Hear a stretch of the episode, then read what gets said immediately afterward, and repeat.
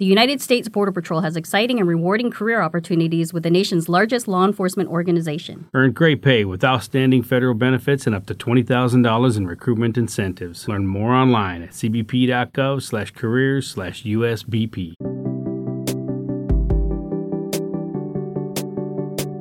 Happy Friday, March 3rd, 2023, and this is 5 Minute Daily Devotionals with Religionless Christianity.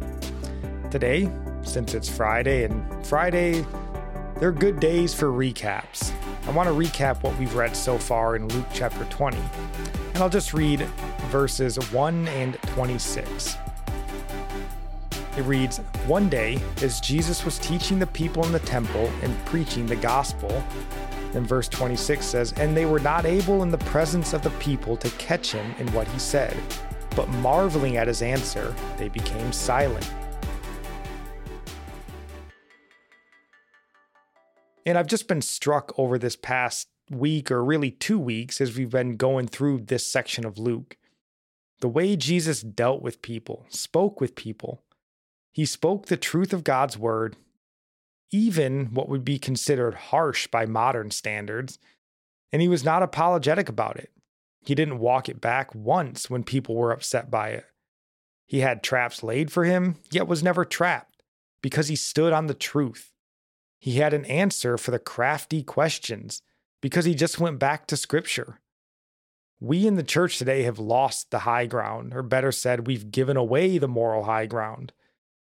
And I get upset when I read this and think and write about it because every pastor in this country should be speaking like Jesus here in Luke chapter 20. We have God's word, we study it. Yet, in the face of so much evil, so much wickedness, and so many lies, we have those who claim the mantle of pastor that are unwilling to make the stand we see Christ doing. Or if they are brave enough to take an initial stand, well, they get beaten into submission and offer apologies or clarifications, excuses. Why? Why can't we just have leaders in the church respond with the word of God, feel confident in it, trust in the truth of it, and not back down from a culture bent on death and destruction?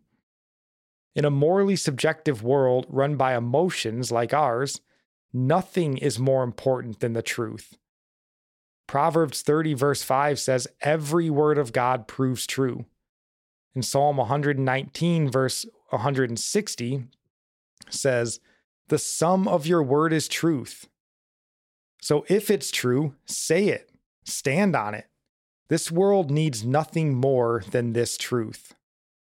Yeah, well, scripture says uh, not many should be teachers, and we can see why today. I think the ones that really have the gift of teaching the word are the ones who will not bend. But we need to pray for those who minister the word all the more because we see the pressure being put on them. We need to support our pastors and remind them of God's word too when we notice these things happening. They need to be surrounded by godly elders who will help them stand firm and be faithful shepherd over the flock that God has entrusted to them. Absolutely. And you and the congregation can help them. Ask them questions. Hey, what should we do in this situation? I saw this in the news. What should Christians do about this? What should we think about this? Is this right or wrong? I mean, you could help steer your pastor and push him to shepherd his flock as he should. You know, don't just leave him out on an island. Help him. We should all be helping each other, sharpening each other. And our psalm of the day comes from Psalm chapter 5, verse 9. For there is no truth in their mouth, their inmost self is destruction. Their throat is an open grave. They flatter with their tongue.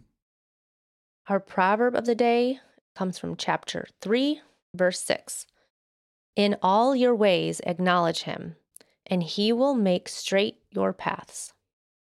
I'll end praying for you from Psalm 145. May the Lord show you he is gracious and merciful, slow to anger and abounding in steadfast love, that the Lord is good to all, and his mercy is over all that he has made. May you know the Lord is near to all who call on him, to all who call on him in truth that the Lord preserves all who love him. God bless.